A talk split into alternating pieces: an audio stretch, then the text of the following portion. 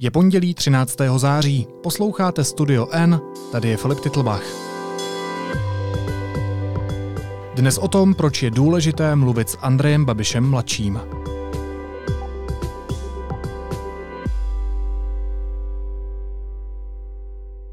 Tam jsme čekali v kavárně, přišel otec, tam jsou takové dveře. Otevřete dveře a jste v hnutí ano, budově hnutí ano. To má takovou kavárnu.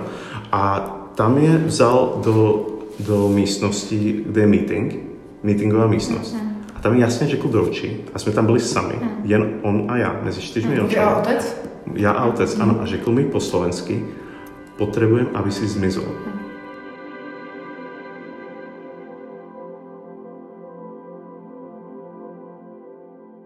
Deník N přinesl obsáhlý rozhovor s Andrejem Babišem mladším, který jen pár týdnů před volbami dramaticky vstoupil do osobního i politického teritoria svého otce.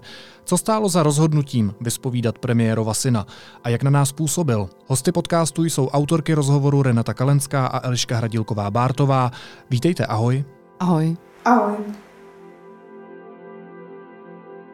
Proč je důležité dělat rozhovor s Andrejem Babišem mladším? Je to jednoduché. Za prvé, klíčový svědek v kauze Čapí hnízdo, vyslýchá ho policie. Za druhé, silně, razantně zasáhl do kampaně svého otce, do voleb do poslanecké sněmovny. Eh, má v ruce nový lékařský posudek, který říká, že Andrej Babiš eh, junior je psychicky v pořádku. Tohle jsou ty hlavní důvody. Ano. Jak náročné bylo ho získat na to interview? Chtěl s námi mluvit, anebo ne? Nechtěl s námi v žádném případě mluvit, pak si to ale rozmyslel, rozhodl se, že jsme, jak mi řekl, zpřátelené médium. Vysvětlila jsem mu, že jsme objektivní médium. Hmm. A přesto do toho tedy šel a vlastně celá ta anabáze s domluváním rozhovoru trvala zhruba 24 hodin. Rozhodl se pro ano. Uh, Eliško, jak jste se na to připravovali? Byl ten váš přístup k tomuhle konkrétnímu rozhovoru v něčem výjimečný? A nebo byl standardní jako ke všem jiným rozhovorům? Tak vlastně obojí, protože eh, jako standardní byl v tom, že jsme si samozřejmě dělali rešerše klasické jako ke každému jinému rozhovoru. Uh, s Renatou jsme ladili, co jsou ty klíčové otázky a, a podobně. Ale bylo tam, vlastně byl specifický v tom, že Andrej Babiš mladší se nachází ve velmi zvláštní situaci, a i my jsme ho zastihli v době, která je výjimečná. To znamená, že eh, on vstoupil do eh, horké fáze kampaně svého otce najednou z čistého nebe, vrátil se prostě ze Švýcarska do Čech eh, a prostě my jsme k tomu museli přihlédnout, zároveň jsme museli pracovat i s tím, co se vlastně až do této doby objevovalo jak v médiích, tak teda byl na to i vlastně zdravotnický posudek, který sám Andrej Babiš mladší zveřejnil na svých sociálních sítích. A to s tím, že eh, v jisté době mu skutečně byla diagnostikována psychiatrická nemoc. Eh, takže i to jsme zvažovali vlastně do jaké míry eh, brát ohledy a jak vlastně k němu přistupovat, jestli, jestli jako ke zdravému člověku nebo ne. Ale pak myslím, že jsme se shodli na tom, jak vlastně ten rozhovor pojmout. Ale myslím si, že, že to byl náročný rozhovor v tom, že tohle je příběh, který je eh, velmi zvláštní, velmi bizarní. Eh, dá se říct, že i trochu temný, kde nejsou vlastně žádné záchytné body, kde není o co se opřít, stojíme prostě mezi v podstatě dvěma lidmi, otcem a synem a musíme se nějak vypořádat s argumenty obou dvou a nějak to vybalancovat.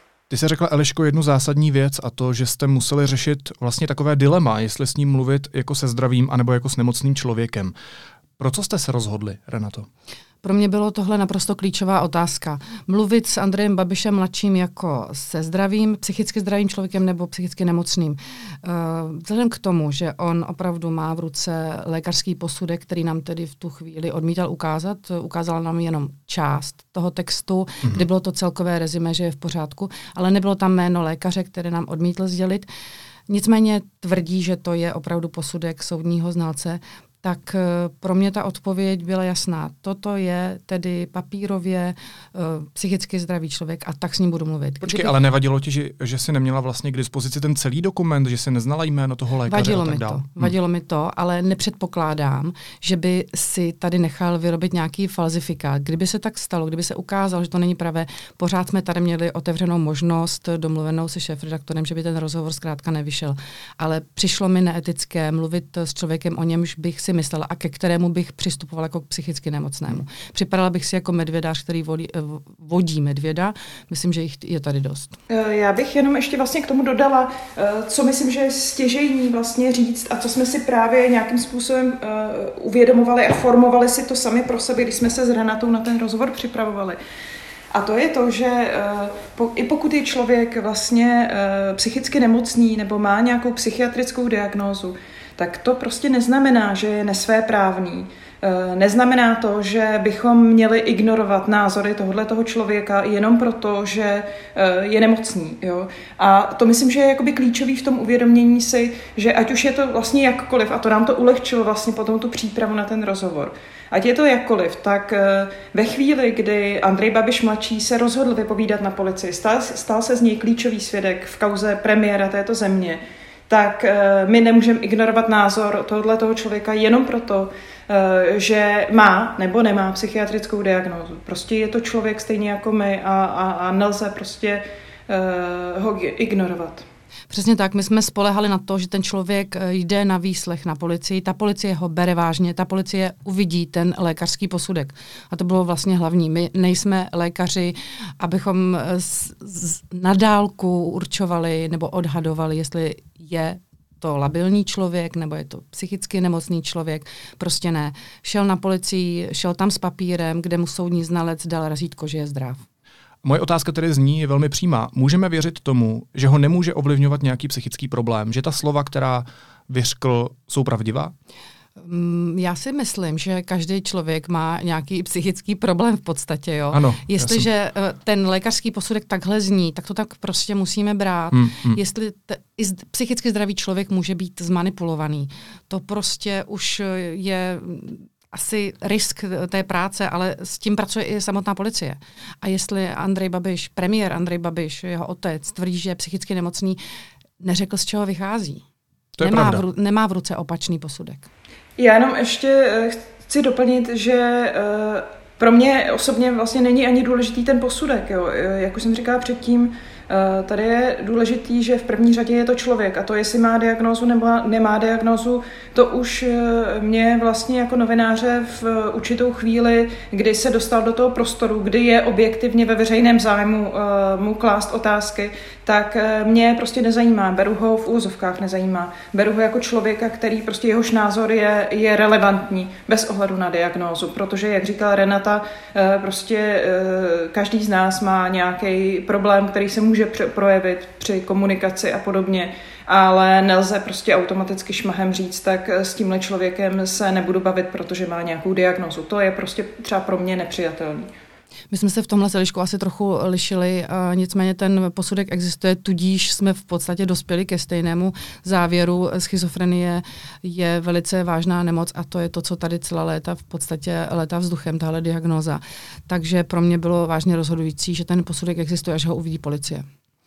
Tady je fakt důležité říct, že řešíme velmi citlivé téma. Já bych byl velmi nerad, kdyby z toho psychického zdraví vzniklo nějaké stigma, eh, ale vy jste se zkrátka s těmi informacemi, které byly protichůdné, jak od Andreje Babiše mladšího, tak od jeho otce museli nějakým způsobem vypořádat. Teď se neptám na jeho psychické zdraví, ale zajímá mě, eh, jak na vás celkově působil jako člověk. Protože uh, nejsou důležitá jenom slova, které ten člověk pronáší, ale taky ta atmosféra, taky jakým způsobem je pronáší. Já když jsem ho potkal na chodbě, tady u nás ve druhém patře v redakci, když jsem viděl, že sem přichází za vámi na rozhovor, tak na mě působil vlastně trochu nervózně, uh, trochu vytřeštěně. Jak působil na vás? Já jsem vlastně Andreje Babiše mladšího vyzvedávala na ulici, měli jsme tam sraz, přišel, byl v tenzi, bylo to vidět, nicméně um, došli jsme do, do místnosti, kde se ten rozhovor odehrával, ještě předtím se tedy nechal vyfotit a bylo zajímavé, že ta tenze zmizela ve chvíli, kdy zjistil, že tam nejsou kamery.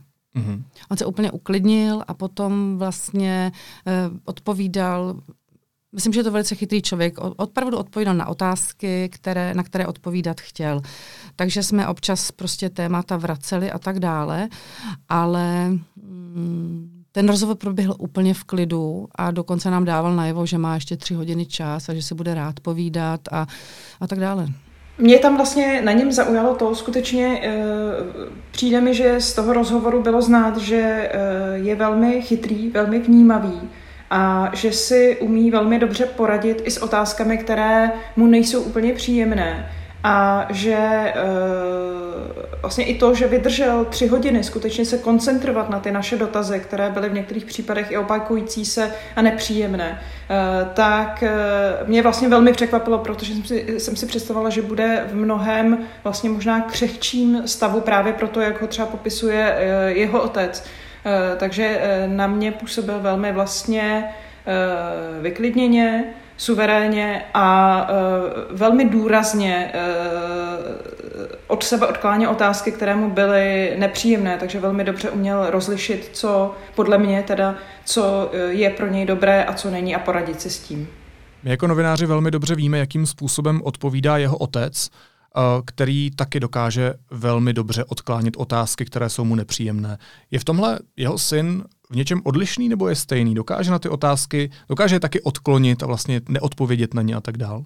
Tak on sám vlastně v tom rozhovoru eh, říká, že je v tomhle tom stejný jako otec právě, že eh, se ho můžeme ptát klidně na nějakou otázku 20krát eh, a že on bude odpovídat stejně. Tak jsme to zkusili, ale nakonec přeci jenom odpověděl trošku jinak a dobrali jsme se k nějaké, k nějaké konkrétní odpovědi, ale i on sám připouští, že je, že je v tomhle po svém otci a že ví moc dobře, za čím jde, akorát říkal, že je mezi ním a jeho otcem podstatný rozdíl, eh, že podle jeho slov eh, otec lže a on nikoliv. Já jsem tuhle situaci vnímala uh, tak, že on si prostě určil několik věcí, o kterých mluvit nechce. A bylo to proto, že se ten rozhovor odehrával den před policejním výslechem. Kam si vlastně ty věci schovával. Takže já třeba jsem tohle, co tady zmínila Eliška, co on skutečně řekl, vnímala jenom jako nadsázku a vtip. A řekla bych, že takhle by reagoval každý, který má před policejním výslechem. Ty jsi říkala, že on si sám stanovil témata, o kterých nechce mluvit, každopádně vy dvě jste si stanovili témata, o kterých mluvit chcete. Tak pojďme k těm konkrétním tématům, která jsou velmi palčivá a důležitá, která jste s ním probírali. Ze všeho nejvíc mě asi zajímá kauza Čapí hnízdo, která už se táhne roky uh, v tomhle mediálním prostředí a politickém prostředí, a ve které teď syn premiéra figuruje jako klíčový svědek. Uh, jaká je tedy podle jeho slov jeho role v téhle kauze? Tak uh, on ji v podstatě už docela obšírně popisoval dříve, uh, nicméně ty klíčové okamžiky, respektive uh, to klíčové sdělení, které od něj padlo, je to, že on za situace, kdy podepisoval dokument o převodu akcí, což je naprosto klíčové v celé této kauze, protože kdyby ty akcie patřily pod firmu Agrofertu, nikdy by neměla možnost získat onu dotaci, a tím, že se převedly právě na dospělé děti eh, Andreje Babiše, tak eh, ten nárok eh, měla.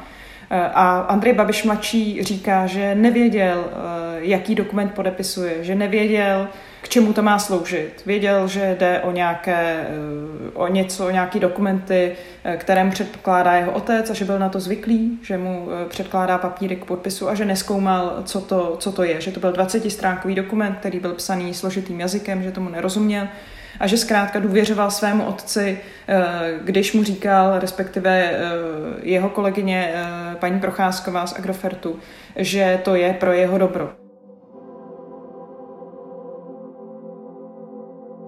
Vy jste uh, neskoumal, co podepisujete? Kde? Kdy? Uh, u toho převodu akcí. Myslíte, když jsem to podepsal v Agrofertě před no. to paní mm, Procházovkou? Mm, mm. Jestli jsem nekontroloval něco? No, jestli, jestli si čtete to, co vám dá No, já, já říkám, že já jsem to četl, uh-huh. ale díky tomu, že jsem to přečetl, jsem uh-huh. pochopil, že nerozumím tomu, že je to finanční, finanční uh, terminologie. Uh-huh a že tam bylo 20 stránek a já jsem si uvědomil, že i kdybych tomu rozuměl, já bych tady musel sedět aspoň hodinu, abych to přečetl. jste se jich nezeptal, co to je za papíry, co to po mně chcete podepsat? Oni mi řekli dopředu, co to je, tak jsem se jich to nemusel zeptat. Oni mi řekli, že je to ohledně farmy. To znamená, že a víc nic jste nevěděl, jo? Jen ohledně farmy. Vy jste nevěděl, že jde o Já jsem nevěděl, že jde o akcie. A A vy jste tedy absolutně musel tomu otci důvěřovat? Ano, absolutně. Takže to je jeho, jeho popis té události. Eh, zároveň my jsme se ho ptali, eh, jestli neměl někdy náhodou nějaký profit eh, z, právě z farmy Čapí hnízdo následně, jestli mu tohle třeba nebylo přislíbeno. Tak on říkal, že nikdy vlastně žádné peníze nedostával z té farmy, nic podobného. Nicméně, když jsme se ptali dál, tak vlastně vyšlo najevo, že Andrej Babiš mladší měl eh, podle jeho slov až do roku 2017 k dispozici od svého otce debetní kartu psanou na jeho jméno, spojenou s jeho účtem, eh, ze které mohla prostě bezmezně čerpat. Eh, zároveň to byl otec, kdo mu koupil dům za 12,5 milionů v Praze v Ďáblicích. Takže jako nelze úplně říct, že, že by finančně nebyl propojen potom se svým otcem. Mně přišlo, že vlastně on eh, dobrovolně dělal bílého koně oci, ačkoliv se tomu tak u nich doma neříkalo. Eh, jeho výpověď o tom, že nevěděl, co podepisuje, mluvil o Čapím hnízdě, hmm. vlastně na, dostává trhliny ve chvíli, kdy zase za chvilku řekne, že byl u toho, když otec vlastně jednal o koupě pozemku pro Čapí hnízdo, takže o tom věděl nejspíš víc, než, než v podstatě říká. Eh, když mluvíme o tom, že tedy měl od otce k dispozici kartu, tak on k tomu dodává informaci, nebo těsně předtím vlastně mluví o tom, že tatínek ho zaměstnával eh, v Agrofertu a eh, měl to jako terapii, vozil prostě, jak teď cituji Andreje Babiše mladšího, smradlavé prádlo z Průhonic do Benešova nebo na Čapí hnízdo a e, nedostával za to plat. Počkej, jak jako terapii, tomu nerozumím. Otec to bral jako terapii, že, má vlast, že je vlastně zaměstnaný, ano. Takhle, takhle jsme to pochopili, nebo mm-hmm. aspoň já mm-hmm. jsem mhm. to takhle pochopila.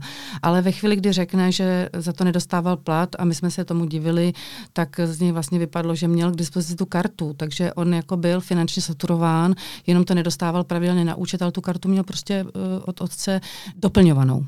My se k těm příjmům Andreje Babiše mladšího a k tomu, jakou souvislost to má s jeho otcem, ještě dostaneme víc podrobně. Ale ty si, Renato, řekla před chvílí velmi zásadní a velmi zajímavou věc.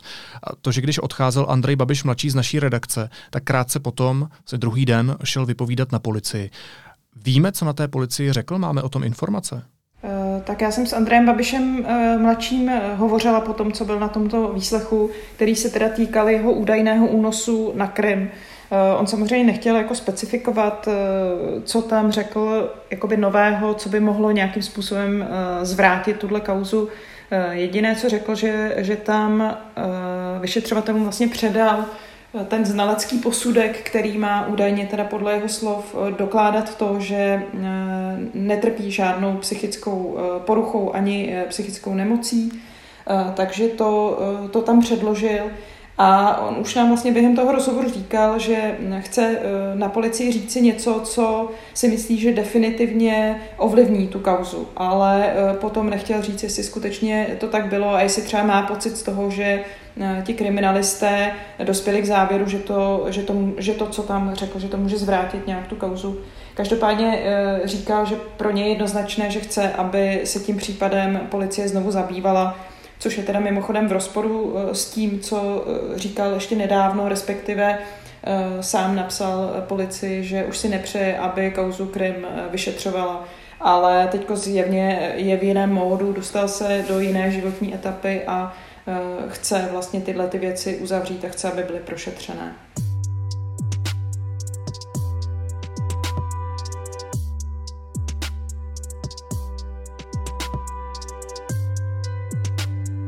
Když už zmiňuješ Eliško Krym, tak Andrej Babiš mladší tvrdí, že mu jeho otec, premiér téhle země, řekl doslova, cituji z vašeho rozhovoru, potřebujeme, abys zmizel. A tím vysvětluje, jak se dostal na Krym. Co vám ohledně toho řekl? Zmínil nějaké nové okolnosti? Z mého pohledu byla tohle docela emotivní chvilka. Bylo vidět, že mu je nepříjemné to popisovat, ale popsal to podrobně, jak ho vlastně proto Popov dovedl do uh, kanceláře eh, v Agrofertu. Možná řekněme, kdo to je? Proto, já, já teď nevím úplně, jak to, jak to specifikovat jako ochranka. Eh, manžel doktorky Protopopové, která vlastně měla Andreje Babiše mladšího na starosti od Andreje Babiše staršího, jestli je to takhle správně. A uh, Protopopov byl člověk, který vlastně ho odvezl na Krym, měl ho hlídat, když Andrej Babiš později koupil dům pro Andreje Babiše mladšího, tak účelem, nebo alespoň takhle to proto Popov tvrdil, bylo bydlet tam s ním společně a mít toho 24 hodin dozor nad ním. To on, on mi řekl, že potřebuje, aby zmizel. Pak se zachovala Protopopová a Protopova takovým způsobem. Mně to bylo jasné, že je to kvůli tomu, že před dva dny předtím eh, mi řekl otec, že potřebuje, aby zmizel. A to je moje odpověď ohledně mého otce a Krymu. A ta věta je hodně tvrdá. Snažil jste se s ním polemizovat, ptal jste se proč, přesvědčoval jste ho, že nechcete prostě zmizet, nebo jak ten hovor probíhal dál? No, tak eh, tady, tady se musím přiznat, že já jsem a to bych se přiznal i na policii a já to nechám na...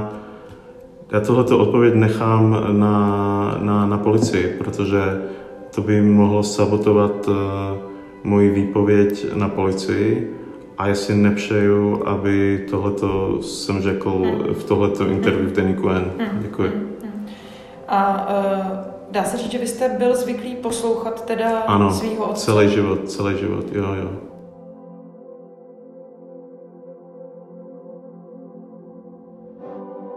Andrej Babiš mladší popisoval, jak probíhalo setkání v kanceláři nebo v nějaké zasedací místnosti v Agrofertu a říkal, že to byl vlastně byla poslední, eh, že to byl poslední moment, kdy s otcem mluvil mezi čtyřma očima. Bylo vidět, že to pro něj je vlastně eh, těžké unést, nebo alespoň na mě to tak působilo. Když jsme se zeptali, že přece otec za ním přijel do Švýcarska, kde hráli ty slavné šachy, tak tam už byla vlastně maminka, ale naposledy, když ti dva spolu mluvili, tak to tak zazněla ta poslední věta, potřebuji, abys odsud zmizel. A následoval Krym. Eh, jenom tam je ještě jako dobrý si uvědomit eh, ještě další rozměr, který eh, ta kauza měla a jakoby jakýsi rozpor, který určitě policie s, s ním řešila a to je to, že po té, co vlastně jeho prototopov odvez poprvé na ten Krym, tak následně tam jel Andrej Babiš sám dobrovolně za přítelkyní, kterou si tam našel a policie vlastně, když ten případ uzavřela, tak dospěla k závěru, že se žádný trestný čin nestal a že Prototopov eh, ho na ten krim neodvezl, protože v době, kdy eh, Andrej Babiš mladší vlastně volal o pomoc eh, s tím, že, že byl unesen, tak Prototopov tam s ním ani nebyl. Takže to je určitě nutné dodat, že tam jsou prostě nějaké rozpory a e, předpokládám, že policie určitě e, i tohleto s ním na výslechu probírala. My jsme se vlastně Andreje Babiše mladšího i ptali, eh, ať se, nebo jsme mu říkali, že asi není divu, že to nevypadalo jako únos, protože eh, fotky, které se o tamtud objevily na sociálních sítích, tak rozhodně on na nich nevypadal nějak nešťastně, naopak. A on nám říkal, ale tak já už jsem tam byl, tak já jsem si to tam užíval, kouřil jsem vodní dýmku a tak dále, takže vlastně ta skutečnost vypadala jinak, než jak on to interpretuje, ale nikdo nevíme, jak to vlastně bylo. A tam vypadalo, vypadalo docela šťastně. Ale já vám vysvětlím, proč tam vypadám šťastně. Já, představte si, představte si, že vám někdo vyhroží, vyhrožuje, máš na výběr. A ještě jste, ještě jste pět metrů v rámci ty budovy, kde vám vyhrožuje, že vás zavřou, v těch klecanech. Mm-hmm. Představte si, že jste u vaší psychiatričky v její kanceláři a ještě stojí při ní manžel a ona vám řekne, máš na výběr, budeš na prázdniny, neboli budeš tady, mm-hmm. zavřený v ústavu. Tak vtedy si, jste v pozici, kde si musíte vybrat. A já jsem si vybral ty prázdniny. A od toho momentu platila ta výhruška. Jestli nepůjdu na prázdniny, tu direkt do ústavu.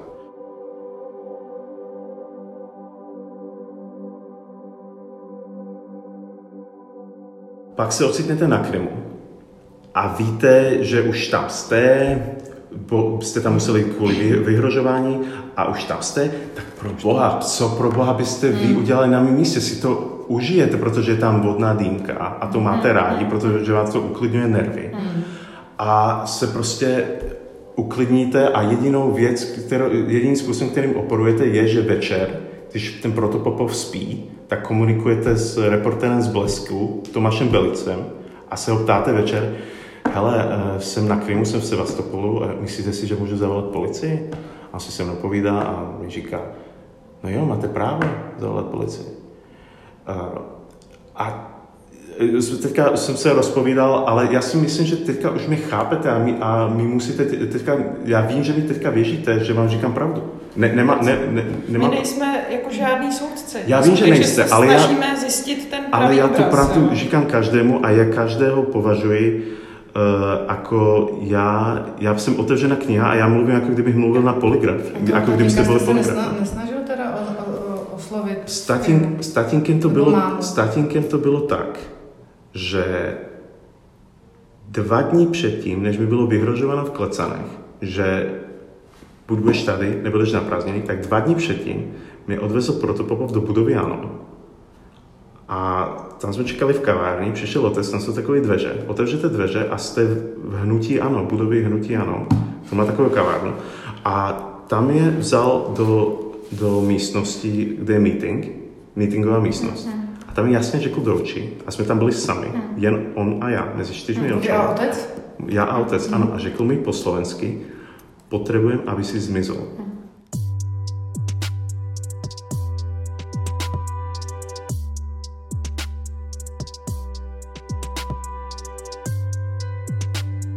Takže nedokážeme přesně odpovědět na otázku, jestli tam byl Andrej Babiš mladší dobrovolně a nebo nedobrovolně. Pro mě, jak tady před chvílí Eliška řekla, že celé je to na vodě, celé je to plné otazníků, tak to je pro mě klíčový. Tam opravdu není od čeho se odrazit. My nejsme rozhodně uh, policie, nejsme vyšetřovatelé, my nemůžeme říct, uh, jestli Andrej Babiš tam byl unesen nebo nebyl. Jo? To je skutečně jako práce někoho jiného, ale uh, myslím si, že prostě za nás je důležitý klást ty otázky a popsat tu jeho verzi, jak, jak on to vidí, co by, co by klíčový svědek této události. Renato, jaký má Andrej Babiš mladší vztah s otcem? Nejdřív ze všeho řekl premiér, já už nebudu říkat otec eh, a hmm. hned poté už vlastně říkal jenom otec. Eh, tvářil se, že má tu věc zpracovanou, nejenom tvářil, i nám to říkal. Když jsme eh, to začali nějakým způsobem s ním polemizovat o té věci, tak řekl, ano, samozřejmě, ten vztah otec-syn nejde vymizet, nejde prostě jako jedním mávnutím proutku, aby tady nebyl, takže je to pro něj samozřejmě složité. A řekla bych, že uh, ho to trápí víc, než třeba přiznává, ale to už se zase hraju na, no, ale to se zase hraju na psychologa, takže hmm. vlastně um, asi to je věc mezi uh, nima dvěma, ale určitě to není tak, že by byl nad věcí a uh, taky nám ukazoval nějaké scénky, jak se k němu vlastně, od, nebo přehrával nám scénky, jak se k němu otec choval, když uh, byl děcko a vlastně celý se to dá schrnout, když vezmu, že to je svět podávaný jeho očima, takže byl jako děcko ponižován. Eh, já si myslím, že tohle je prostě strašně těžká otázka a strašně jako tenký let, eh, do kterého jsme se moc nechtěli ani pouštět, protože eh, zkoumat ten vztah otec-syn není naší úlohou. Jo. Naší úlohou je ptát se po těch klíčových kauzách a to, kdo případně stojí nyní za, za těmi jeho aktivitami, ale bylo patrné z toho jeho vyjádřování skutečně, že ten vztah je víc než komplikovaný a že eh, má v sobě Andrej Babiš mladší spoustu křivt, pocitů křivt, křivt které, eh, které mu způsobil jeho otec z jeho pohledu. Jak si vysvětlujete, že teď, v tom předvolebním období, Andrej Babiš mladší velmi silně a velmi kriticky vystupuje proti svému otci? Souvisí to s tím, anebo ne? Andrej Babiš mladší samozřejmě tvrdí, že to spolu nesouvisí, ale ono to vlastně souvisí s tím, co teď Eliška říkala, protože ano, nám není nic do vztahu uh, otce se synem, jenomže ono z toho taky může vycházet postoj Andreje Babiše mladšího. A já si myslím, že on by opravdu ani nešel do toho, aby nějakým způsobem chtěl zasahovat do kampaně. Ale objevili se kolem něj lidé, například člověk vystupující na sociálních sítích pod jménem Bohdan Švarc, který, kteří ho začali ovlivňovat. V rozhovoru hodně zaznívá jméno eh, Pavel Šafr. Uh, Andrej Babiš třeba konkrétně Pavlu Šafr Šafrovi hodně věří, já nebudu jejich vztah taky nějak komentovat, ale jenom můžu říct, co, co, co říkal Andrej Babiš. Promiň, já jenom doplním, že Pavel Šafr je šéf-redaktor uh, internetového deníku Forum 24. Pokračuj. Namířeného vlastně proti Andrej Babišovi. Proti Andrej, Velmi Andrej Babišovi, ano. A konkrétně Andrej Babiš mladší Pavlu Šafrovi hodně věří a uh, vlastně asi finišují práce na knize společné, s čímž už souvisí vlastně i to, ta otázka, z čeho Andrej Babiš mladší žije, protože si myslím, že jsi tady už zmínil, že k tomu chceš směřovat, tak vlastně dostal dopředu vyplacený honorář, neřekl v jaké výši za tu knížku, která ještě není hotová, neví se, kdy vyjde. Eh, Pavel Šafr zmínil, že to neovlivní volby, komunikaci tady s deníkem N. Takže ano, nevíme, nevíme, eh, kdy to vyjde, nevíme, kolik za to Andrej Babiš dostal, ale Andrej Babiš dost, uh, tvrdí, Andrej Babiš mladší tvrdí, že z toho vlastně teď opravdu žije. Že z toho například eh, platí pod nájem bytu, protože v domě, který má od svého otce, nebydlí ten prázdný. Jenom když to schrnu, tak vlastně Andrej Babiš říká, že motivace nebo načasování jeho návratu do Čech a jeho aktivit současných Eh, není to narušit eh, volby, respektive překazit je svému otci. Nicméně jedním dechem zároveň dodává, že eh, mu to vůbec nevadí, pokud k tomu dojde. Takže to si myslím, že, že je ta, ten klíčový závěr. Když jsme zmiňovali ty příjmy Andreje Babiše mladšího, tak pojďme to schrnout. Odkud Andrej Babiš mladší bere peníze? Ty si na to zmiňovala knížku. Předtím jste zmiňovali taky nějakou debetní kartu jeho vlastního otce. Tak z čeho žije Andrej Babiš mladší a jak je to třeba i s těmi příjmy od premiéra téhle země? Hmm. Tak eh, to je taková jako celkem nevyjasněná otázka. My jako co víme, je skutečně to teda podle jeho slov, že mu hm, Pavel Šafr zaplatil dopředu za knihu, která má vít a podle slov Andreje Babiše mladšího je to právě to, co mu pomáhá vlastně teď překlenout to období, kde musí v Praze platit nájem a najednou výdaje, zatímco do této doby žil se svojí matkou a zjevně eh, jakoby ta financovala veškerý jeho život. A tam se právě nabízí eh, ta otázka, jestli čerou náhodou tímhle způsobem ho nefinancoval i jeho otec, protože on sám říká, že nemůže vyloučit, že by jeho matka stále byla finančně napojena na svého otce. Takže lze předpokládat eh, to, že nějakým způsobem se na tom financování jeho života minimálně ve Švýcarsku podílel. Nicméně, jak jsme říkali, tak tu debetní kartu, kterou měl od otce k dispozici zřejmě po delší čas, tak eh, sám říká, že ji eh, zlikvidoval, že ji roz, rozstříhal někdy v roce 2017, takže přímý, přímý kontakt finanční asi na něj nemá, ale to tak jako můžeme spekulovat. A ještě tady vlastně je jedna věc, že Andrej Babiš mladší má stále k dispozici, respektive je na něj psaný ten dům v Praze, který mu eh, jeho otec koupil, takže disponuje ještě touhletou nemovitostí. S tím, že tato nemovitost je tedy prázdná, nepronajímá ji, ale třeba sám řekl, že elektřina, plyn, voda, to všechno vlastně uh, platí Andrej Babiš uh, starší přes své firmy. Takže ten finanční vztah tam uh, v nějaké minimalistické míře pořád vlastně funguje. Když jsme se na to zeptali na začátku, tak vlastně první, o čem začal mluvit, jsou že měl do teďka nějaké úspory. Uh, jestli si, já nevím, kolik si vydělával jako pilot, to jsou samozřejmě uh, vyšší částky, ale um, z toho, co potom vlastně později začal připouštět, tak to byl opravdu život financovaný uh, buď to přímo otcem do toho roku 2017, anebo potom ho živila matka, která uh, peníze vlastně nejspíš, jak on sám přiznal, že on teda řekl, že se o to moc nezajímal, ale dostávala od jeho otce. Jinak eh, Andrej Babiš mladší má ještě další náklady. Samozřejmě má právníka, který mu radí a není to první právník, on je neustále vyměňuje, nebo minimálně třikrát nám zmínil a když jsem se ptala, nebo když jsme se ptali, eh, z čeho toho právníka platí, tak říkal, že se domluvili, že potom to nějak vyřeší. Takže třeba nejspíš právníka zatím eh, užívá, ten pro něj pracuje, ale hold ještě ho neplatí. No, vy jste v tom rozhovoru zmiňovali ještě jedno jméno, které bych chtěl probrat. To bude otázka na Elišku. Bohdan Švarc. Kdo je Bohdan Švarc? Jakou souvislost má s Andrejem Babišem mladším? Tak kdo je Bohdan Švarc, eh, jsme vlastně před tím rozhovorem nevěděli. Věděli jsme, že to je z eh, největší pravděpodobností pseudonym, který vystupuje na sociálních sítích velmi eh, protibabišovsky, proti teda panu premiérovi a e, který se snažil nějakým způsobem podporovat právě Andreje Babiše juniora, sdílel texty o něm, e, nabízel e, rozhovory s ním a, a tak. Takže bylo tam znát nějaké, nějaké napojení, ale nevěděli jsme do jaké míry, jak je intenzivní. A teprve vlastně při tom rozhovoru se ukázalo, že právě tenhle ten člověk s tímto pseudonymem stál vlastně na počátku, byl v podstatě impulzem pro Andreje Babiše mladšího k tomu, aby eh, se začal zabývat eh, těmi svými kauzami a aby se do toho aktivně sám vložil. A e, poté, co nám vlastně Andrej Babiš mladší potvrdil, že tohle je člověk, který mu podle jeho slov otevřel oči, tak jsme začali pátrat po tom, kdo se vlastně za tím letím pseudonem skrývá, protože tam bylo zajímavé, že Andrej Babiš mladší e, sám nechtěl e, prozradit identitu tohle toho člověka.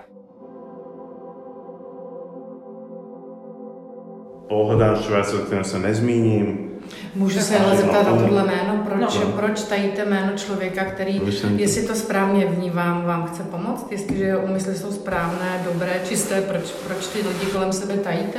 Ale já, já, já, já prostě...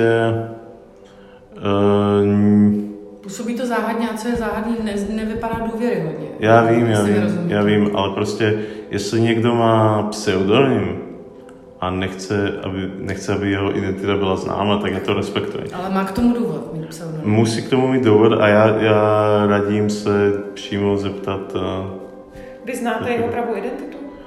Uh, to nebudu komentovat.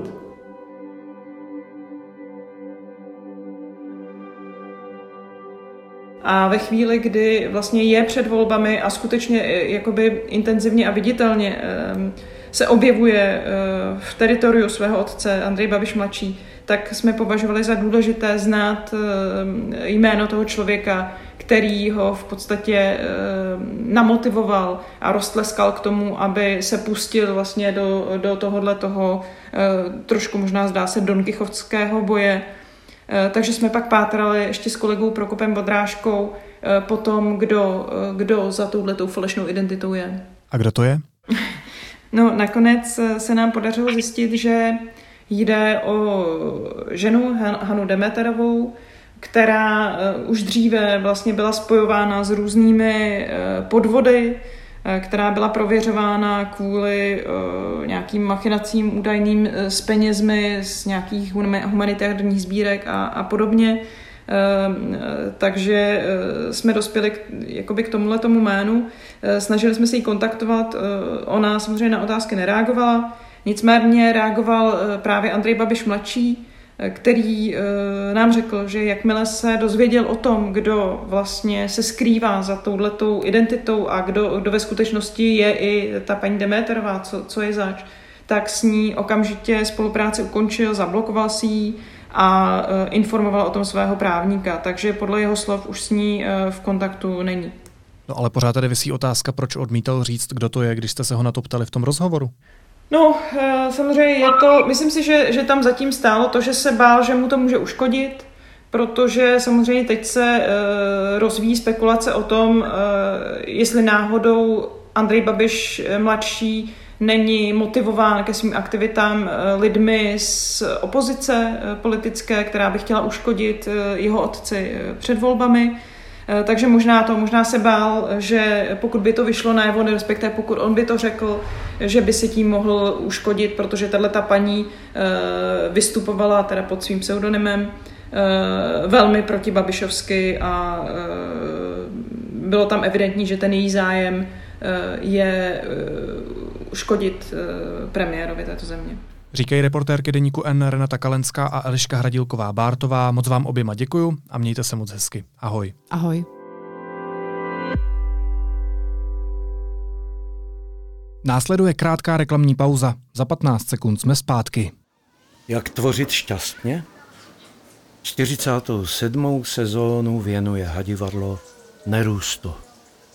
Hadivadlo Scéna Centra experimentálního divadla Brno.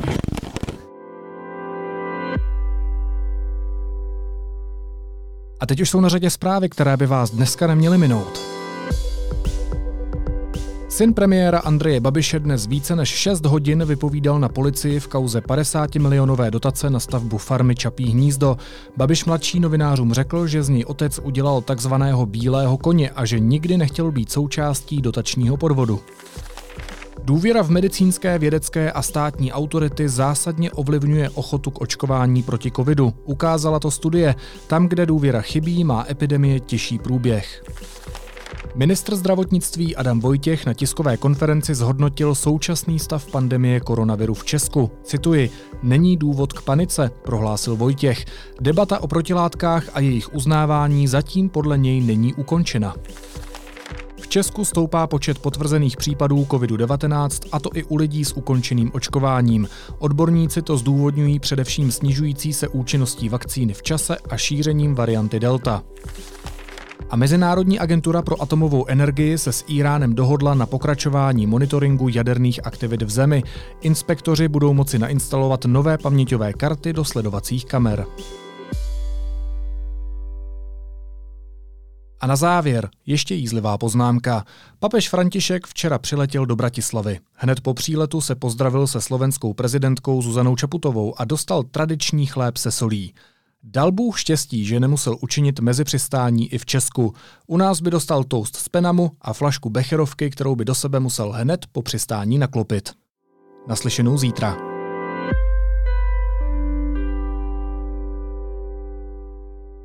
Začala škola a my jsme pro všechny studentky a studenty připravili nejvýhodnější cestu ke spolehlivým informacím. Na webu Deníku N můžete právě teď získat studentské předplatné se slevou 50%.